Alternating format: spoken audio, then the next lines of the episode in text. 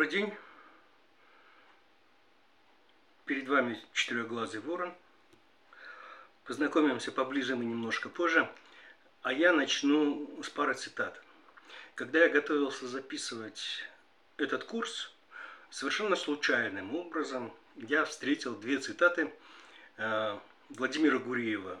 Я подписан на него в Фейсбуке. К случайностям я отношусь э, совершенно особым образом. Борис Борисович Гребенщиков говорил, что в этом мире случайностей нет. Я с ним абсолютно согласен.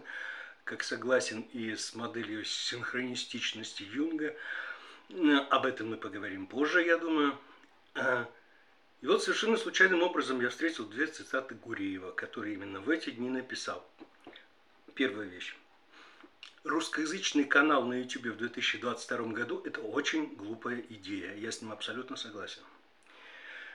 Психика – довольно хрупкая штука, которая может пострадать как от ударов извне, так и от ударов изнутри. Когда мир слетел с катушек, психика особенно уязвима, и худшее, что вы можете сделать в этот момент, это задуматься о своем духовном развитии и каких-то новых техниках. Трансцендентные коучи и адепты бытовой магии могут выглядеть в такие моменты очень привлекательно, но реально не ведитесь, погрызите, не знаю, березу, немного отпустит. Книжки про духовный рост не читайте. Увидишь Будду, перейди на другую сторону дороги. Вот эти две цитаты я встретил, я абсолютно с ними согласен, с этими мыслями. Двумя руками за. Но однако же, то, о чем мы будем говорить, не укладывается немножко в определение, которое дал Гуриев. Мы хотели поговорить о суфизме. Что о суфизме известно обывателю? Вероятно, вы слышали о вертящихся дервишах. Это дервиш или суфи из ордена Мавлавия, основанного Джалаладином Руми еще в XIII веке – Возможно, вы слышали о странствующих дервишах, слышали о поэтах многочисленных, которых называют суфиями. Это Низами, Сади, Ибн Араби, Джалаладин Руми. К ним же относят Хафиза и Амар Хаяма, но это под вопросом. Мы об этом поговорим позже.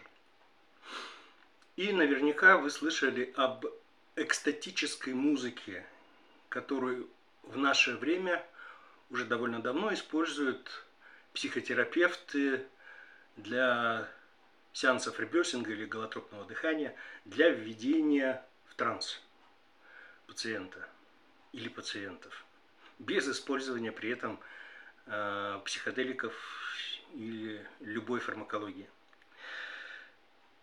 Это то, что известно. Что известно мне?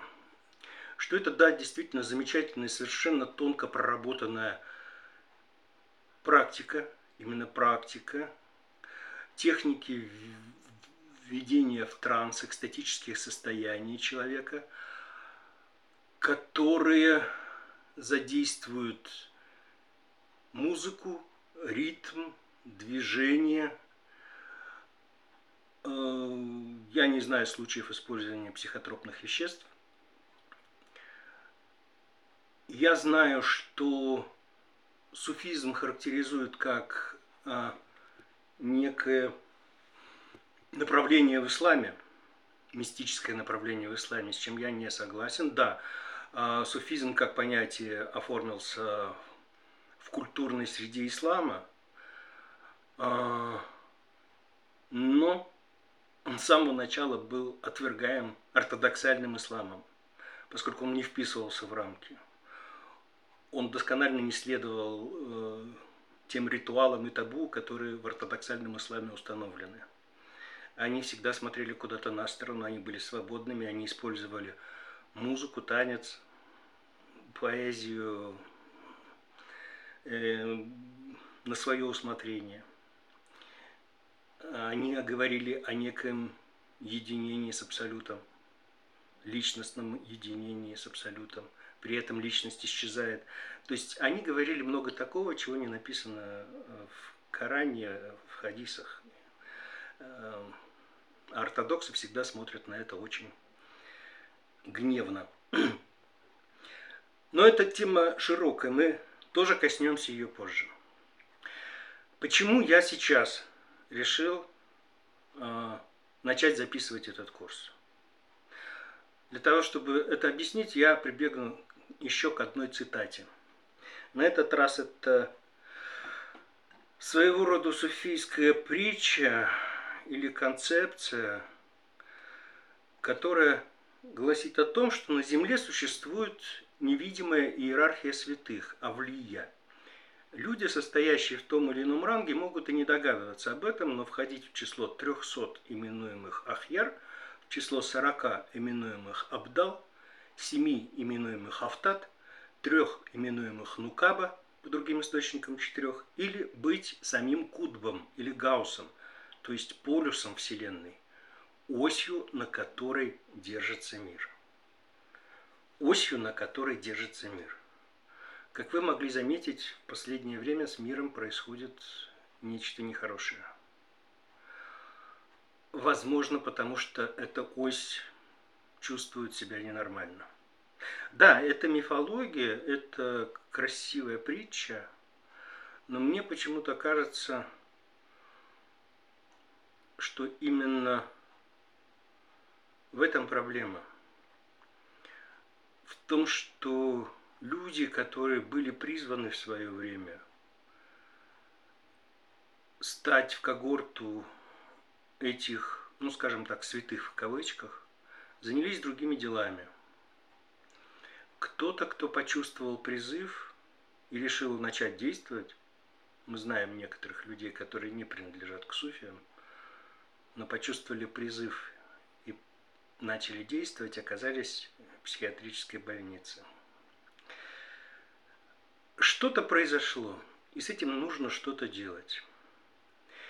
Для меня суфизм – это замечательная практика, которая позволяет без излишней ортодоксии, впадения в, исл... в ислам или в любую другую ортодоксию, а... пойти по пути духовного развития, по пути поиска внутренней истины, приучить себя к восприятию того, что в обычной жизни мы не воспринимаем, не чувствуем и не ощущаем. И это все дает техники и практики суфизма. Моя цель с помощью этого курса – найти таких людей, связаться с ними, если хотите с ними объединиться. И вместе идти по этому пути. Я услышал этот зов. Если вы слышали про шаманский зов, это приблизительно очень похожие вещи. Вы знаете про шаманскую болезнь, да?